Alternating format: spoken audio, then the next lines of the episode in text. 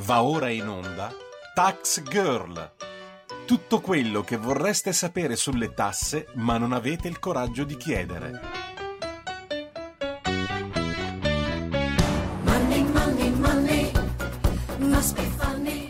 Buongiorno e buon sabato mattina, io sono Giorgia Paccione di Bello e questo è Tax Girl, l'appuntamento settimanale di Radio Libertà con il fisco e molto altro. Allora, prima di iniziare la puntata vi ricordo i numeri per poter insomma eh, essere, me- metter, metter vi contatto con noi, scusate, ed è se volete eh, intervenire in diretta allo 02 92 94 7222 oppure se volete scrivere un WhatsApp potete farlo al 346 642 7756.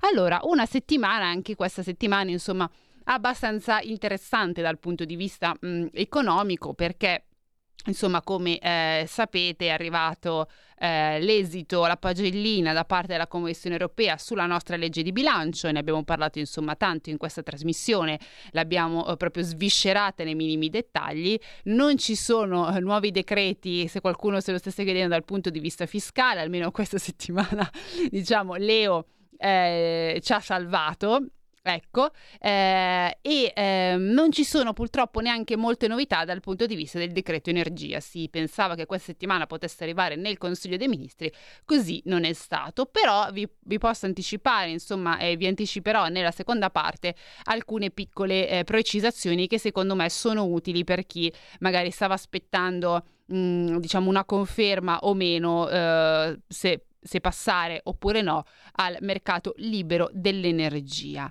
Ma allora, prima di iniziare a parlare appunto di tutto il mondo energetico, mercato libero dell'energia, si passa o non si passa, restiamo o non restiamo, capiamo che cosa ci ha detto la Commissione europea. Allora, come vi ho detto, è arrivata appunto questa pagella della Commissione europea sulla nostra legge di bilancio, era niente di strano, nel senso che arriva sempre tutti gli anni, ehm, come ci ha giudicato, si potrebbe dire promossa con riserva nel senso che la manovra dell'Italia è stata giudicata non pienamente in linea con le raccomandazioni dell'Unione Europea e eh, Gentiloni, insomma il commissario mm, europeo, ehm, ha invitato il nostro paese comunque a tenersi pronto nel caso ad adottare delle misure eh, se ritenute necessarie. Un invito però che eh, è molto importante è stato rivolto anche ad altri otto paesi e tra questi abbiamo anche un nome di primissimo rilievo, cioè abbiamo la Germania.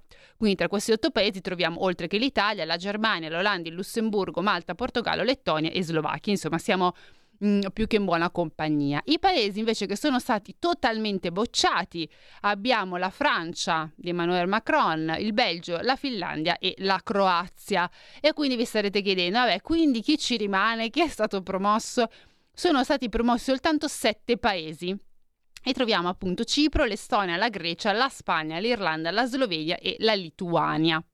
Eh, quindi in sostanza diciamo un giudizio che Ah, si può dire ha quasi spaccato in due eh, l'Europa, questa volta ovviamente la Germania non è tra eh, i paesi più virtuosi, la Francia addirittura è stata bocciata e invece troviamo insomma nel, nell'eccellenza o comunque non nell'eccellenza in, in, quei paesi che hanno rispettato le raccomandazioni dell'Unione Europea la Grecia e, eh, e, la Spagna. La Spagna tra l'altro che vi ricordo eh, ha una crescita all'interno dell'Unione Europea molto forte anche di più di quella dell'Italia. Eh, vabbè, che cosa ha commentato il nostro ministro eh, dell'economia Giancarlo Giorgetti? Vi ricordo, ha commentato che fondamentalmente il giudizio eh, dell'Unione Europea è andato insomma come, eh, come previsto eh, e ha dichiarato che appunto nonostante l'eredità dell'impatto negativo di energia, perché insomma sappiamo eh, la condizione dei prezzi e le continue tensioni sul mercato energetico e del super bonus, andiamo avanti con sano realismo. E quindi, in sostanza, diciamo, anche Giorgetti ha detto, insomma, quello che ehm, promossa con riserva, insomma, il nostro governo se lo aspettava mh, abbastanza. Um, la Commissione, adesso entriamo nel merito di che cosa c'ha i punti che la Commissione ci ha sottolineato, la Commissione europea c'è da dire che ha preso atto di alcuni sforzi che ha fatto l'Italia, soprattutto sul fronte delle finanze pubbliche. Ma nonostante questo, ovviamente ha evidenziato alcune, eh, diciamo, lacune, alcuni punti su cui fare attenzione e su cui prestare, fare attenzione appunto e lavorarci magari in un eh, futuro prossimo. Il primo è purtroppo la spesa netta del 2023. Perché? Perché questa risulta essere più alta rispetto alle previsioni. E andiamo a vedere un attimo nel dettaglio questa voce perché le raccomandazioni dell'Unione Europea all'Italia per il 2024 chiedevano di limitare la crescita della spesa all'1,3% e secondo le ultime previsioni eh, europee sarà lo 0,9%, afferma la Commissione europea nel parere sul documento programmatico dell'Italia. Però attenzione, quindi uno qui do- dice vabbè ok quindi siamo in linea eh no perché attenzione perché con il super bonus però nel 2023 è stata superiore alle attese e tenendo conto dello scenario di base nella conformità della manovra il e cito testualmente, il conseguente tasso di crescita nel 2024 sarebbe superiore al tasso di crescita raccomandato dello 0,6% del PIL. La spesa primaria netta finanziaria a livello nazionale, continua appunto la raccomandazione dell'Unione Europea, è valutata come non completamente in linea con le raccomandazioni. Quindi in sostanza anche qui purtroppo il peso del super bonus ha influenzato ha comunque avuto un peso di, eh, di rilievo eh, per quanto riguarda appunto la spesa primaria netta del 2023. Secondo punto, il taglio, eh, il taglio, della tassazione sul lavoro. Mm, la Commissione europea dice, eh, ma ha una portata limitata. È vero? Questo è vero, l'abbiamo anche eh, più volte sottolineato perché insomma è inutile negarlo, vale solo un anno, no? Eh, c'era stato il primo taglio fatto quest'estate, poi è stato riconfermato per tutto il 2024, però è una misura di carattere provvisorio, non è una misura strutturale che quindi interviene strutturalmente sul taglio del cuneo fiscale. Eh, avevo anche detto che comunque e anche qui ribadiamo, questa misura deve essere letta insieme al, ehm, alla revisione degli scaglioni IRPEF, quindi che passano da 4 a 3, però anche in questo caso parliamo di una misura temporanea, quindi solo per il 2024. Eh, per eh, gli anni successivi, ma questo è stato anche detto da tutti i vari mm, da tutte le varie audizioni che ci sono state insomma nel, nelle commissioni le settimane scorse, quindi parliamo di Banca d'Italia, Corte dei Conti, eccetera, eccetera bisogna, il governo dovrà trovare delle risorse se vorrà eh, finanziare per i prossimi anni il taglio del cuneo fiscale e la revisione degli scaglioni IRPEF. Al momento Insomma, quindi una, sono state delle misure provvisorie, quindi niente di strutturale e questo l'Unione Europea ovviamente lo sottolinea. Lo sottolinea poi anche vedremo per un motivo in particolare. Eh, altro punto che l'Unione Europea dice attenzione a come spendete questi soldi, dice che il denaro risparmiato grazie all'abolizione delle misure di sostegno in campo energetico dovrebbero essere usate per ridurre il debito. Voi dite quale misure? Non so se vi ricordate, ma insomma col governo Draghi erano state messe tipo ehm, gli oneri accessori, il taglio degli oneri accessori in bolletta, l'IVA ridotta, eccetera, eccetera. Questo governo piano piano le ha iniziate a reintrodurre. Ecco, loro dicono il denaro risparmiato dal fatto che non date più queste eh, queste agevolazioni, voi dovreste usare questo risparmio per ridurre il vostro debito. Perché ci dice questa cosa? Perché la Commissione teme che in realtà questi soldi possono essere spesi per fare altra spesa, perdonate il gioco di parole. Raccomandazioni lato fisco, torniamo sul punto lato fisco perché, eh, come vi ho detto, il taglio, del, il taglio della tassazione sul lavoro ha una portata limitata. Uno dice, beh, l'ha sottolineato un po' in modo abbastanza forte. Perché? Perché secondo la Commissione europea l'Italia dovrebbe veramente focalizzarsi ancora in maniera più forte e netta sul taglio delle imposte sul lavoro e soprattutto dicono rendere il sistema fiscale più efficiente. Eh, allora, questo ovviamente come può essere fatto? Loro dicono, beh, attuando la riforma fiscale, andando a preservare poi la progressività del sistema fiscale. Allora, mh, rendere il sistema fiscale più efficiente e preservare comunque la uh, progressività del sistema fiscale, io mi sento di dire che con questa riforma, eh, con questi primi decreti, no? insomma anche mh, sabato scorso abbiamo parlato dei nuovi decreti fiscali, quello ancora prima dei nuovi decreti attuativi, eccetera, eccetera, si sta andando in quella direzione, la direzione di semplificazione. Voi dite come fai a dire questa cosa? Beh, perché mm, eh, nelle, nelle, puntate, insomma, no, no, eh, nelle puntate precedenti io vi ho per esempio parlato del concordato biennale, ehm, insomma di altre misure che esistono già che vengono estese a, a, a più categorie, quindi per esempio a più uh, contribuenti, a più imprese e quindi si sta cercando anche di andare a semplificare un sistema fiscale che in realtà è molto uh, complicato, sovrastrutturato e dove ci sono norme fiscali che si vanno a uh, sovrapporre e alle volte si scontrano anche, nel senso che non c'è un fil rouge che collega tutto in modo, in modo diciamo, uh, netto e preciso. Quindi eh, la progressività, allora sul tema della progressività Mm, se non ci vogliamo sbilanciare troppo, mettiamo un punto di domanda, ehm, che cosa si può dire? Che con la revisione degli scaglioni IRPEF eh, la, la, fascia diciamo, che ne ha eh, beneficiato maggiormente le misure finora messe in campo è quella che va dai eh, 15 ai 28 mila euro.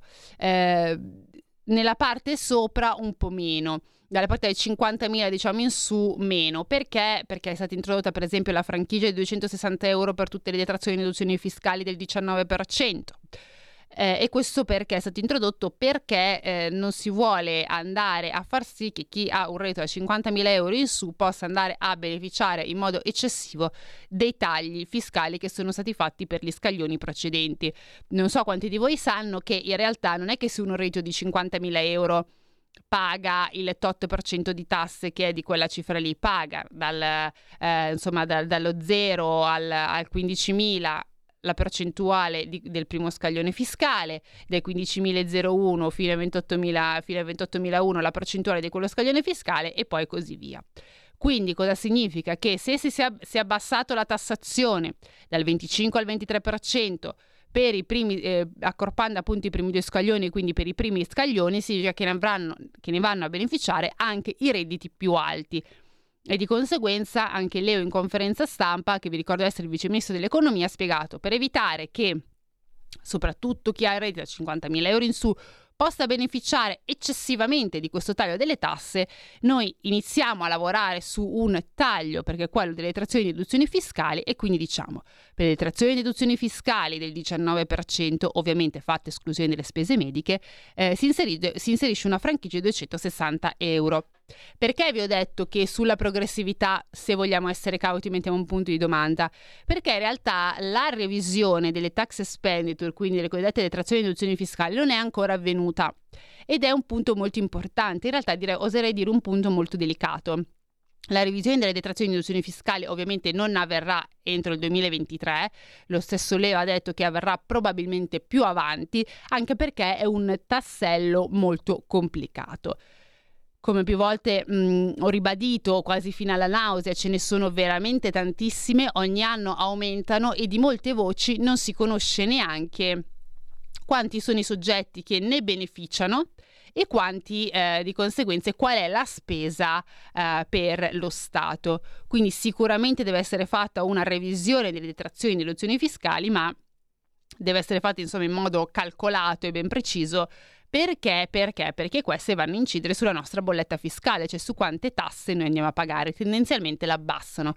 Quindi una revisione di queste potrebbe andare a sbilanciare appunto il quanto io vado a pagare, quanto devo dare allo Stato di tasse.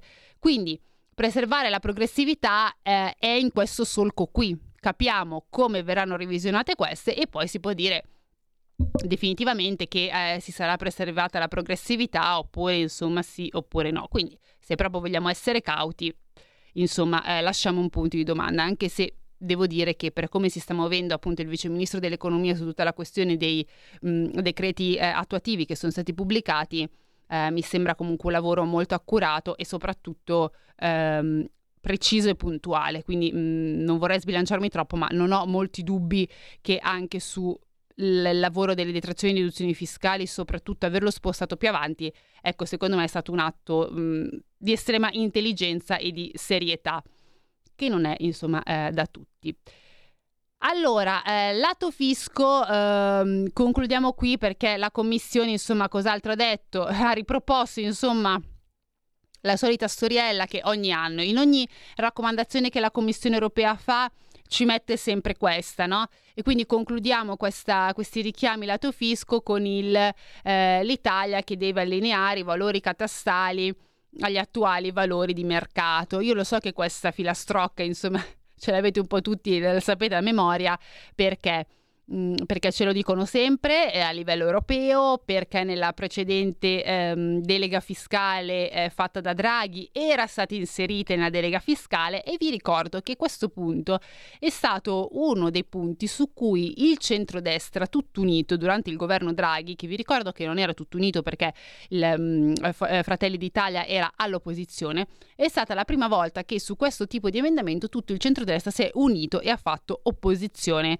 e l'avevano ritirarono appunto perché non volevano inserirlo assolutamente nella delega fiscale. Per cui se voi vi state dicendo ma la Commissione ha detto al governo che deve allineare i valori catastali agli attuali valori di mercato, sì, ma io anche qui sarei abbastanza tranquilla che non aumenteranno le tasse sulla casa perché si è sempre opposto questa maggioranza, anche quando, era, quando non era ancora maggioranza, a tutto il mondo eh, appunto del eh, aumentare le tasse ehm, sulla casa, per cui adesso non vedo il motivo, eh, a meno che non so, sbattono la testa e perdere un attimo la brocca, mai dire mai nella vita perché insomma ormai ne succede una dietro l'altra, per cui dovrebbero eh, insomma mettere le mani eh, sul lato immobiliare e rivedere insomma, in qualche modo la eh, tassazione. Uh, quindi, in, con- in um, conclusione, che cosa ci ha detto la Commissione europea? Allora, la Commissione europea ha precisato che, prima cosa, mh, l'Italia non è stata bocciata, eh, invita in realtà il nostro paese ad usare molta prudenza soprattutto lato conti e ad usare al meglio le risorse europee. Ora qui il diretto collegamento ovviamente sono le risorse del PNRR. Eh, PNRR, risorse che insomma eh, se, sabato scorso è arrivata la promozione da Moody's, però anche lì dice che la nostra crescita è molto collegata all'attuazione del PNRR, quindi fondamentalmente tutto si ricollega in questo, ehm, in questo solco. E molto importante perché Gentiloni ha anche eh, precisato durante la conferenza stampa come come l'Italia non sarà chiamata a fare una manovra correttiva in primavera, quindi punto molto importante. Prima della pausa però vi volevo dare mh, un'altra piccola chicca eh, perché ehm, per farvi un attimo capire, diciamo, fare un po' di storia nel senso che la domanda è, negli ultimi anni, sono, quali sono stati i giudizi dell'Unione Europea verso le nostre leggi di bilancio? Beh, allora c'è da dire che in passato ci è andato anche peggio rispetto a quest'anno, nel senso che nella manovra scritta nel 2019 per il 2020 ehm, la Commissione eh, ci aveva detto che c'era il rischio di non essere in linea con appunto i suoi parametri, mentre in quella scritta nel 2018 per, un, per il 2019 è stato segnalato che c'era una violazione particolarmente seria. Quindi ecco, diciamo che quest'anno tutto sommato non ci è andata così male mm, non dobbiamo uh, fare una manovra correttiva in primavera, mm, non siamo, siamo appunto insomma stati promossi con, eh, con riserva, però ecco, poteva sicuramente andarci peggio visto eh, gli anni passati e i giudizi che eh, ci hanno dato negli anni passati. Adesso io farei una cosa, farei una pausa perché poi volevo fare una piccola eh, una piccola precisazione su procedura di infrazione sì oppure no per quanto riguarda appunto il tetto del deficit, perché sapete che c'è insomma tutta questa questione di rivedere questo patto, bli bli bli bla bla bla, però ecco facciamo una cosa, siccome siamo vicini alla pausa e poi dovremo interrompere, adesso facciamo pausa e poi ci eh, risentiamo subito dopo ehm, la canzone.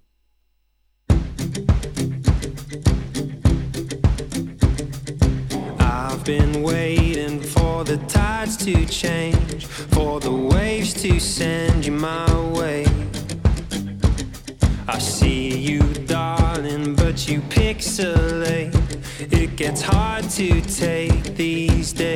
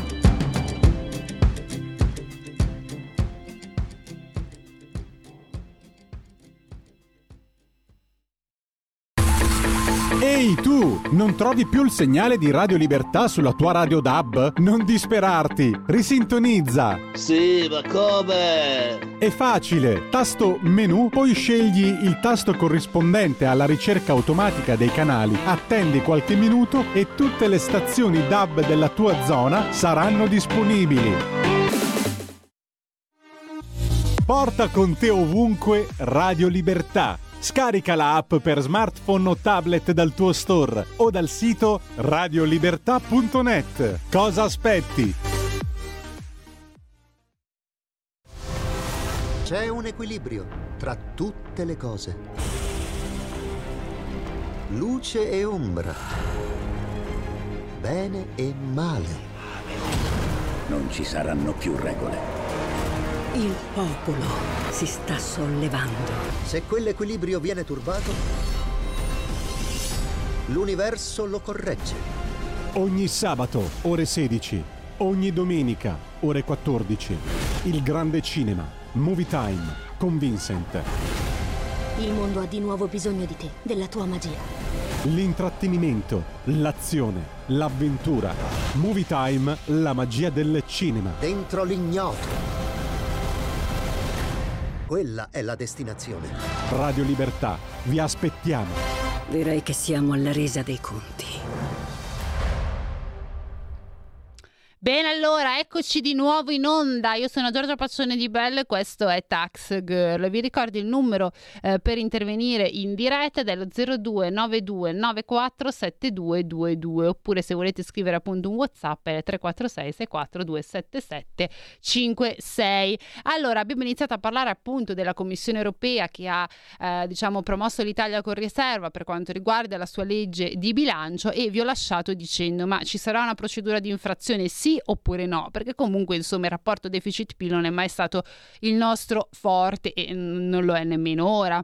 Il problema però è che ehm, non c'è ancora appunto una riforma del patto di stabilità e questo ha ovviamente reso eh, la costruzione della legge di bilancio molto più difficile, non solo per noi, eh, ma per tutti i paesi comunque dell'Unione Europea, perché Insomma, si è, eh, si è, dovuto ipotizzare eh, un rapporto deficit-PIL, si, si, poteva ipotizzare insomma quello vecchio al 3%, oppure ipotizzare qualcosa di più flessibile, però insomma sulla carta non c'è ancora niente. E quindi ovviamente eh, mancando una, una, variabile così importante da tenere in considerazione quando si fanno delle misure, eh, delle, insomma si danno, fanno delle norme, si cercano di far quadrare i conti, è, è insomma particolarmente eh, complicato, ovviamente non solo per noi ma per tutti i paesi dell'Unione. Poi per alcuni che hanno un debito molto più basso rispetto a quello italiano, ovviamente la situazione è più semplice, per i paesi che hanno un debito insomma sostanzioso come il nostro la situazione è ancora più complicata.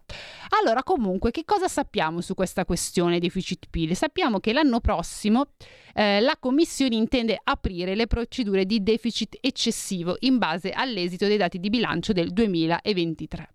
E chi l'ha detto questo? Beh, questo l'ha detto insomma, eh, diciamo, una personcina di non poco rilievo, ovvero il vicepresidente dell'esecutivo comunitario che tutti noi conosciamo come Valdi Dombrovski. Ehm, e ha ricordato appunto che il limite dei trattati è il tetto del deficit al 3% del PIL. Quindi in sostanza anche qui flessibilità zero, portami via proprio. E che cosa ha detto appunto Dombrovski? Ha detto che guarderemo ai dati dell'Eurostat che arriveranno, ipotizza, crede, a marzo, ehm, quali saranno appunto i dati che, an- che, loro, che, l'Unione Europea andrà a considerare per prendere questa decisione, di, eh, questa decisione a fine giugno 2024. Eh, quindi a fine giugno 2024 fondamentalmente eh, tutti i vari paesi dell'Unione Europea andranno a sapere se ci sarà una procedura eh, di infrazione oppure no. Allora, però, su questa questione della, um, della riforma appunto del patto eh, entra anche il MES. E eh, perché? Perché insomma mh, molto spesso si sono uniti due, eh, insomma, le due questioni MES e riforma eh, del patto eh, come una sorta di Uh, ti concedo una cosa, cioè ti firmo il MES se tu mi dai più flessibilità da una parte all'altra.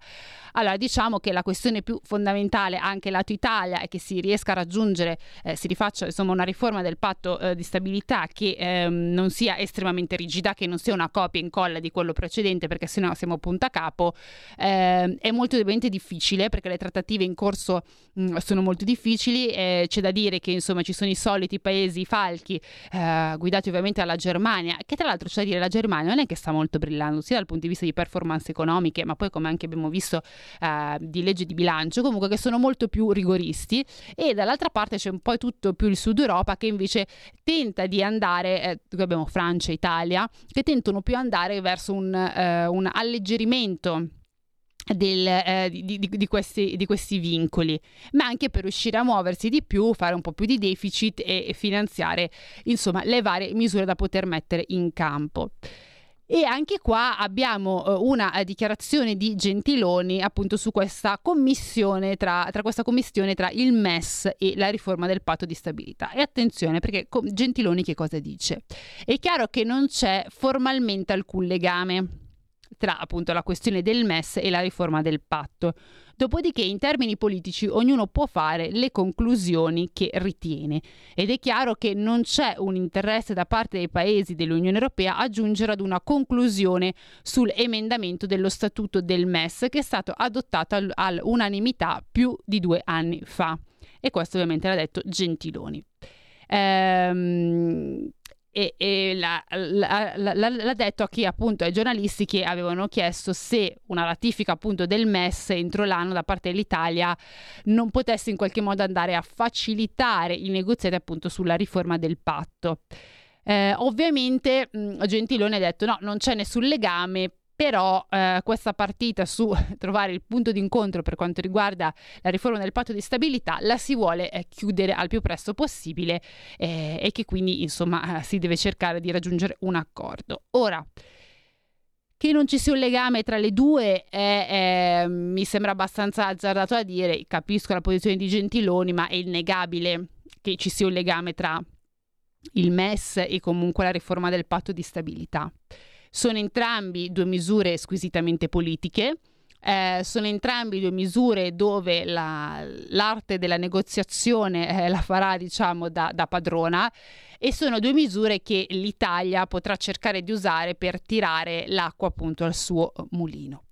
Quindi ehm, da capire se eh, la cosa positiva è che dalla nostra parte, per quanto riguarda l'avere un patto appunto di stabilità più flessibile, c'è anche la Francia e, e quindi insomma anche questo diciamo che dà una certa manforte alla questione. Se appunto si riuscirà a ehm, eh, insomma, eh, ritagliare una maggiore flessibilità per quanto riguarda il rapporto deficit-PIL oppure se nonostante tutto eh, si ritornerà all'accordo eh, pre-Covid perché poi insomma dal, dal, covid in poi c'è stato uh, un, ci sono stati degli anni di far west più totale. Se comunque si riuscirà a migliorare quell'accordo lì quindi un po' um, scontentare i paesi più rigoristi però cercare poi insomma di, di fare delle regole più um, mi viene da dire anche più logiche e razionali per il momento che stiamo vivendo. Anche perché ricordiamo che c'è una congiuntura internazionale ehm, di non poco conto, no? Cioè noi abbiamo a che fare, eh, ormai vabbè, c'è la guerra in Ucraina che sta diventando eh, purtroppo diciamo, un sottofondo eh, ormai stabile, no? È, ehm, e questo ha portato delle forti tensioni sul mercato dell'energia. Poi si è aggiunto quest'anno il conflitto tra Hamas e Israele. eh, che anche questo sta comunque eh, incidendo sul prezzi comunque poi dell'energia perché poi insomma tutto, ehm, è, tu- tutto è, è collegato e, e poi abbiamo l'inflazione anche qui non dimentichiamoci di questa variabile noi veniamo da due anni in cui la Banca Centrale Europea come anche tutte le altre banche centrali, continuano ad alzare i tassi di interesse. Alzare i tassi di interesse quindi sta ovviamente indebolendo l'economia, ma è una medicina che insomma si usa quando c'è l'inflazione troppo alta, si alzano i tassi di interesse perché è la contromisura. Eh, adesso sembrerebbe che siamo arrivati in un momento flat e che poi ci dovrebbe essere la discesa, infatti le previsioni insomma sono previste che eh, nel 2025 raggiungeremo il 2,3% di inflazione che l'anno prossimo insomma saremo mi pare adesso vado memoria intorno al 5 al 4 forse al 4 l'anno prossimo. Al 4 al 3 scusate vado a memoria mi ricordo appunto che raggiungeremo l'obiettivo il target del 2% alla fine del 2025 quindi in questo uh, sistema, in, in, questa situazione internazionale, in questa congiuntura internazionale non particolarmente eh, favorevole, il mettere anche delle forti limitazioni per quanto riguarda il deficit PIL e soprattutto il continuare a ragionare in termini di rigidità eccessiva eh, non fa bene, ma non fa bene eh, non soltanto ai paesi che hanno un grosso debito come l'Italia, ma un po' a tutti.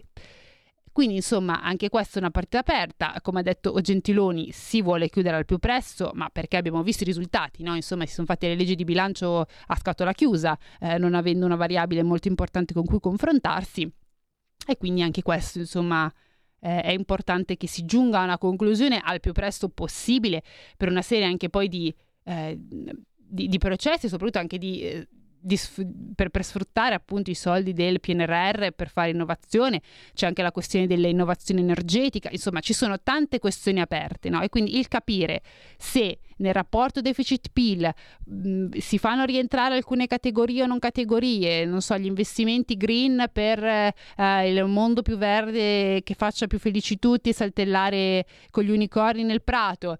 Che adesso sto molto semplificando, eh, lo sfruttamento degli investimenti per tutti i soldi del PNRR, insomma capire anche tutti questi soldi qui, questi investimenti qui, se rientrano nel deficit, non rientrano, come rientrano, se in parte sì o in parte no, è comunque fondamentale sia per lo sviluppo futuro, in questo caso dell'Italia, della sua crescita, eccetera, e sia anche per capire se ci sarà o meno una procedura di infrazione eh, per il nostro paese come per altri. Allora, um, come vi avevo detto, però, questo insomma era per concludere tutta la questione. Eh, appunto eh, Commissione europea, Italia, procedure di infrazione, legge di bilancio, cosa sarà di noi, che vita ci, ci prospetti il futuro. Avevo anche promesso, insomma, sabato prossimo, sabato scorso, scusate, un aggiornamento per quanto riguarda tutto il mondo del, dell'energia e quindi per capire eh, se ehm, se passeremo meno al mercato eh, libero dell'energia oppure eh, no.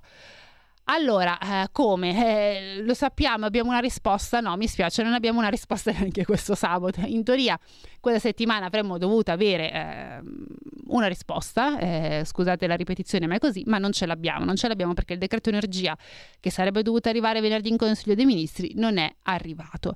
E non essendo arrivato, eh, si sanno alcune anticipazioni, perché ovviamente il ministro ehm, dell'energia ha parlato. Però anche qui, ovviamente, non avendo un testo, quello che si sanno è eh, una parte ovviamente minoritaria. Allora, quello che vi posso dire è che è una situazione particolarmente complicata, a mio parere si sta procrastinando eh, in modo eccessivo perché ci sono 9 milioni di utenze che sono ancora sul mercato tutelato e che nel caso in cui eh, si dovesse passare effettivamente al mercato libero devono scegliere un operatore del mercato libero prima di gennaio 2024, il mese dal quale partirà appunto la liberalizzazione del mercato. Tra l'altro eh, molti stanno già ricevendo lettere da propri eh, operatori energetici dicendo eh, sì ho capito noi chiudia- chiudiamo nel senso non ci sarà più il mercato tutelato scegliti un operatore del mercato libero. Eh, quindi questa indecisione questo il non portare mai il decreto energia in consiglio dei ministri non farà altro che aumentare l'incertezza e eh, soprattutto eh, non dare chiarezza ai contribuenti.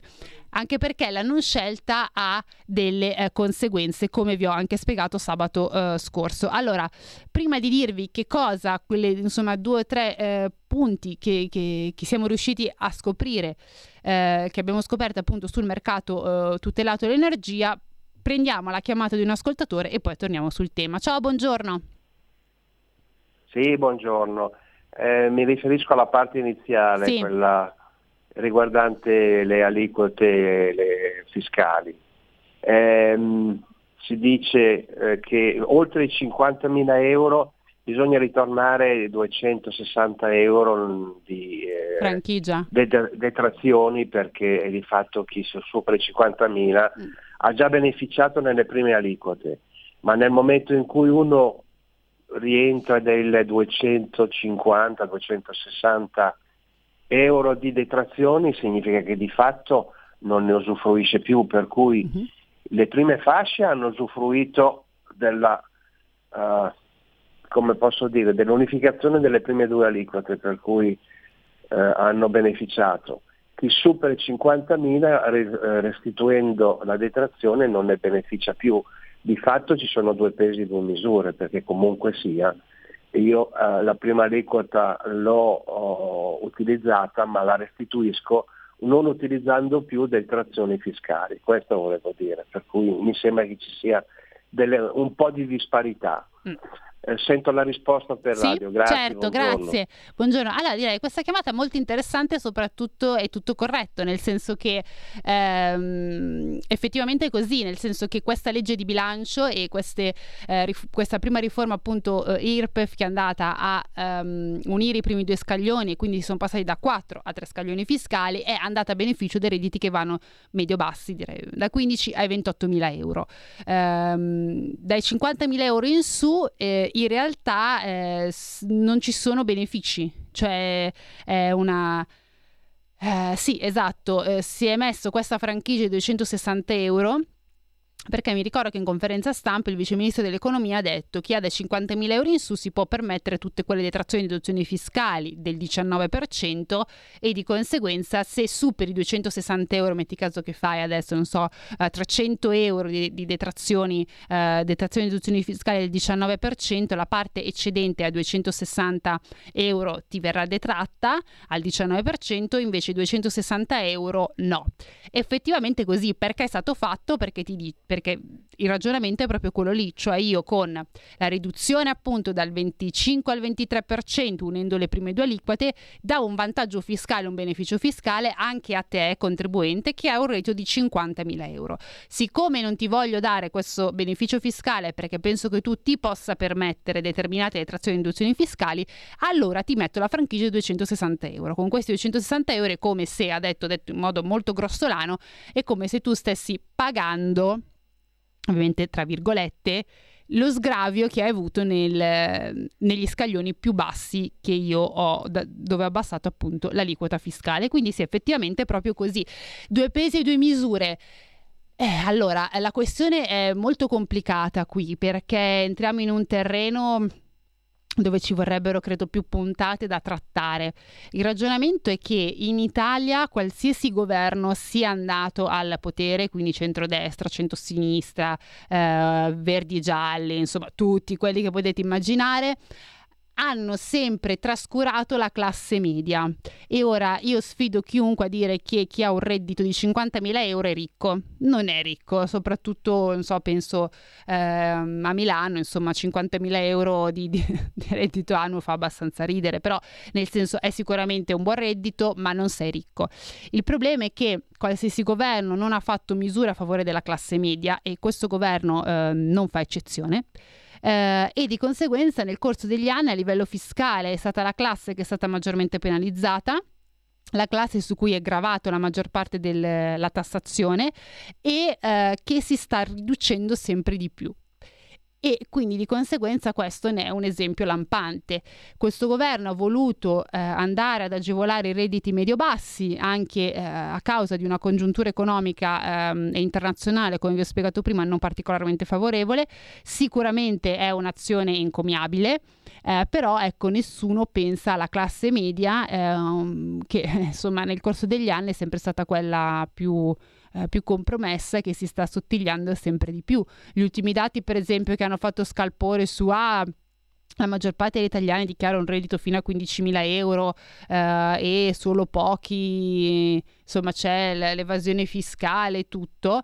Beh sì, certo, l'evasione fiscale c'è e sicuramente continuerà ad esserci, ahimè e ai noi, eh, però nessuno si è preso la briga di parlare con banalmente dei commercialisti a me molti commercialisti, più di uno, hanno detto, ma guarda, sì, sicuramente c'è il fenomeno dell'evasione fiscale, ehm, ma tieni conto che questi dati comunque che fa il MEF, in Italia ci sono molti più dipendenti che liberi professionisti, quindi ovviamente un dipendente o un pensionato è molto più difficile che riesca a evadere, certo ci sono sempre le bustarelle in nero, bla bla bla, però ehm, adesso è molto più difficile.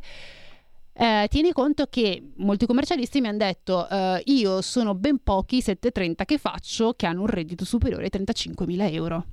Quindi anche qui ehm, questo evidenza del fatto che nel corso degli anni la classe media è sempre stata quella dimenticata e che continua ad essere dimenticata. Ora, se questo governo a un certo punto magari si sveglierà e illuminato d'immenso eh, vorrà dare qualcosa anche alla classe media, insomma, eh, credo che eh, potrebbe essere anche questa una buona, una buona idea e scelta.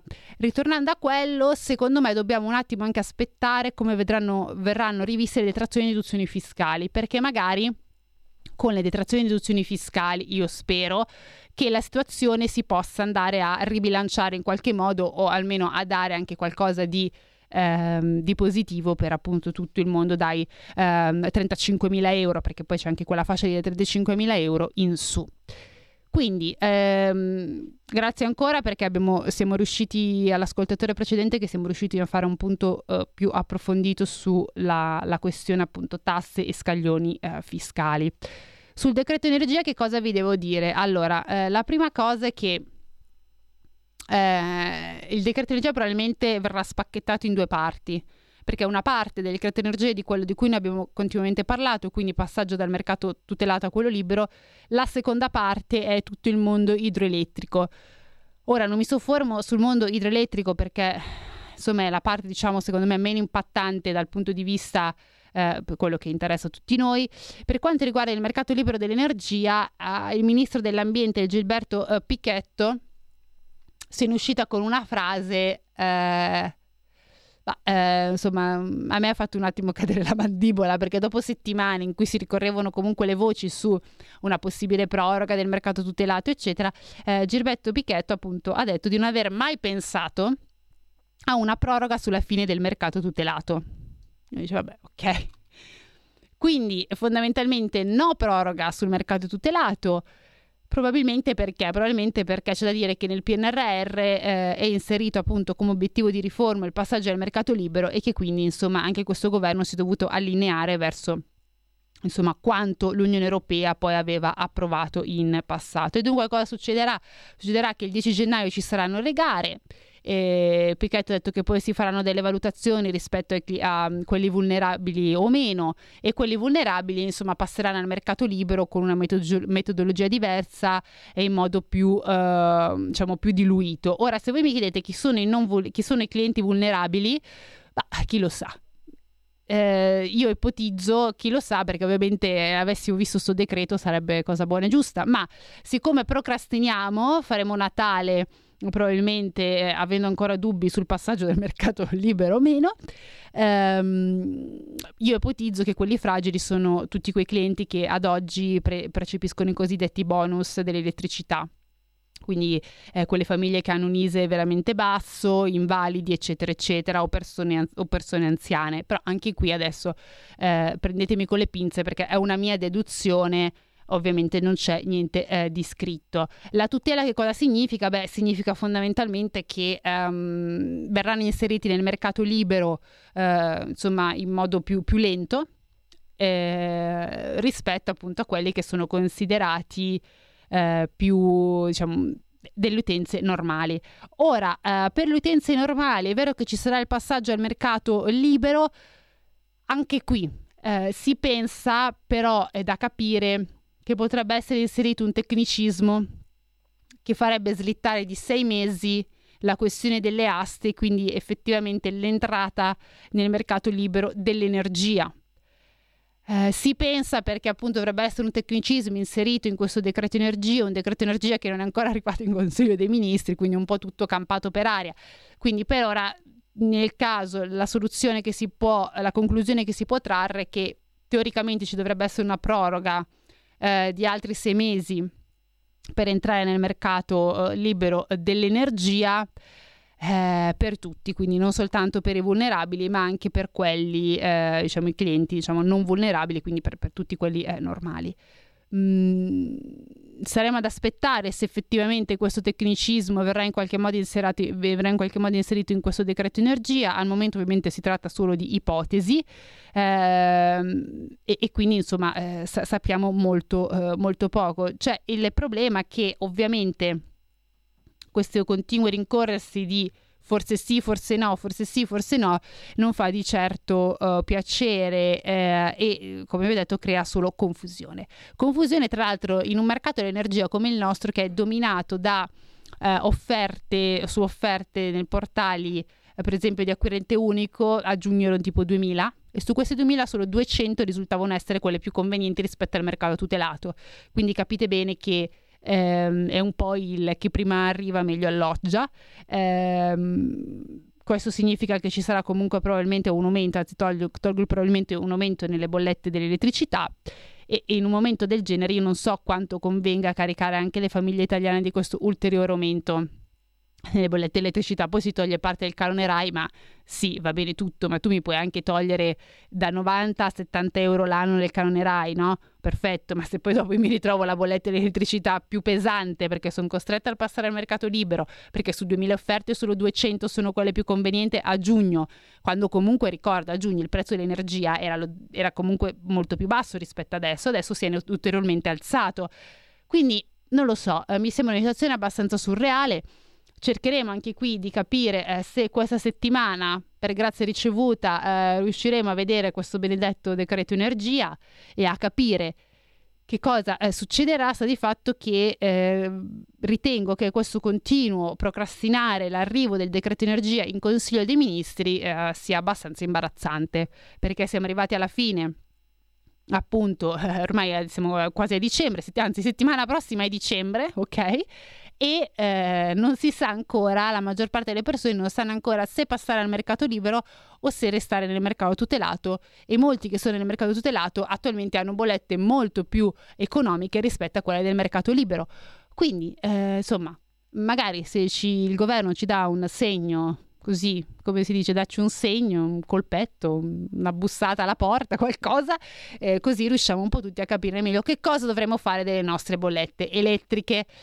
Allora, eh, con, questa, eh, con questo buon umore eh, e queste incognite, io vi auguro un eh, buonissimo weekend, quindi buon sabato e buona domenica. C'è anche il sole a Milano e spero da, insomma, anche da tutte le altre parti da cui ci state ascoltando. Io vi auguro comunque buon weekend e ci vediamo e sentiamo sabato prossimo. Avete ascoltato Tax Girl. It's a rich man's world.